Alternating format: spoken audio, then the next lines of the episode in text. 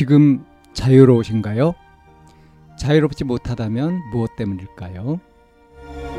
지금 행복하신가요? 행복하지 못하다면 무엇 때문일까요? 누구나 다 나름의 사정을 가지고 일상을 살아갑니다. 일상 속에서 자유롭고 행복한 길을 찾아가는 심리 상담 방송 참나원 지금 시작합니다.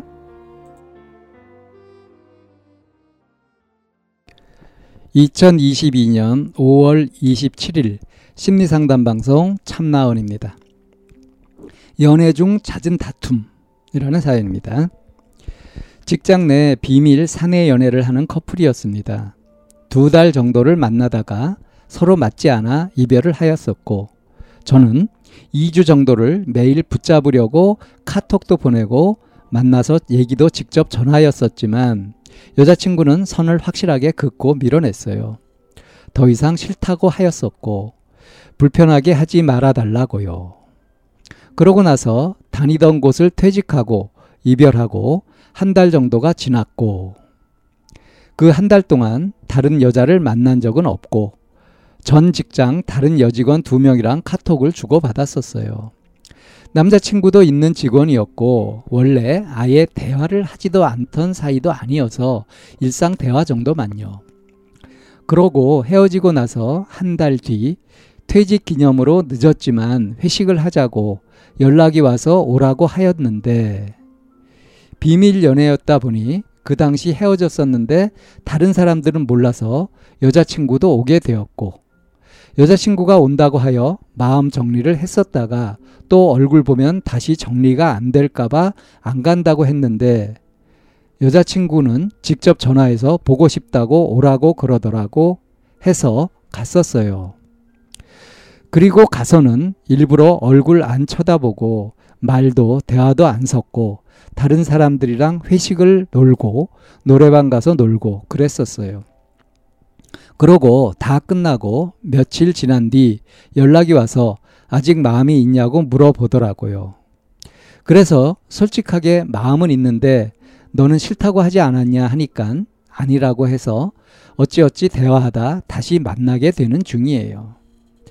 다시 만나고 나서 어쩌다 여자친구가 제 핸드폰을 보다 카톡을 보게 되었는데 헤어진 사이 한 달 동안 연락을 했던 걸 보고 상처를 받았고 그 회식 때 술 먹고 다른 여자 사람들이랑 대화하고 그런 걸 보면서 그걸로 인하여 매일같이 의심이 된다고 뒤에서 딴짓하고 다른 여자들이랑 연락하는 거 아니냐고 상처받는다고 얘기를 합니다.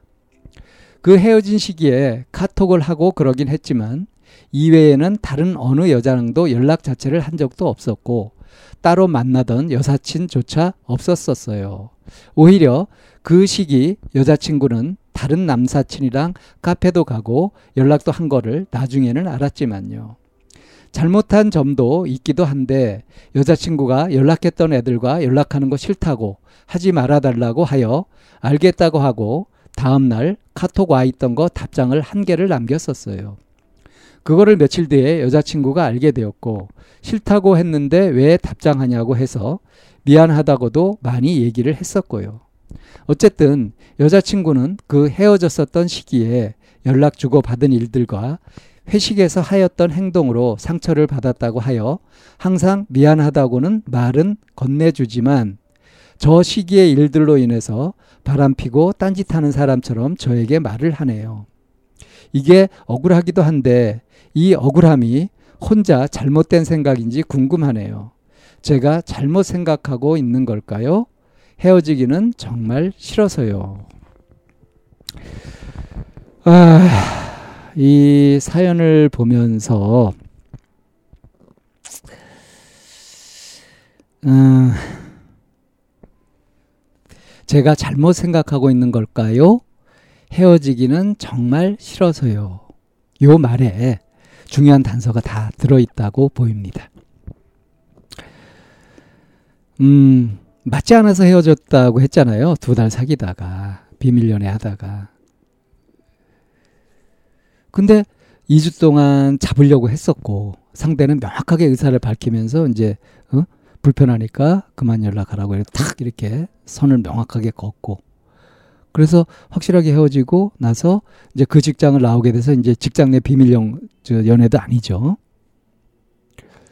자, 그랬는데 여차여차해서 다시 만나게 되어서 다시 사귀게 되는데 되는 중인데 그 헤어졌던 그 한 달 동안에 있었던 일을 가지고서 지금 여자친구가 상처 입었다 그러면서 막 사과를 하고 이러고 있잖아요.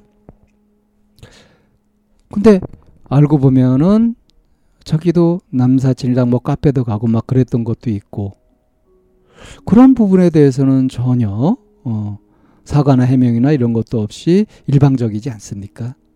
그러니까 이거 억울할 만해요. 이 억울함이 혼자 잘못된 생각인지 아니에요. 억울할 만해요. 오히려 문제는 뭐냐면 이렇게 뭔가 공정하지 않고 평등하지 않은 그런 관계에 대해 자각이 없는 거. 이게 좀 문제라고 할 수 있어요. 일방적으로 미안하다고 하고 어? 일방적으로 연락을 끊어야 되고 어? 뭔가 행동에 제약을 받아야 되고 지금 일방적으로 그런 거 아닙니까?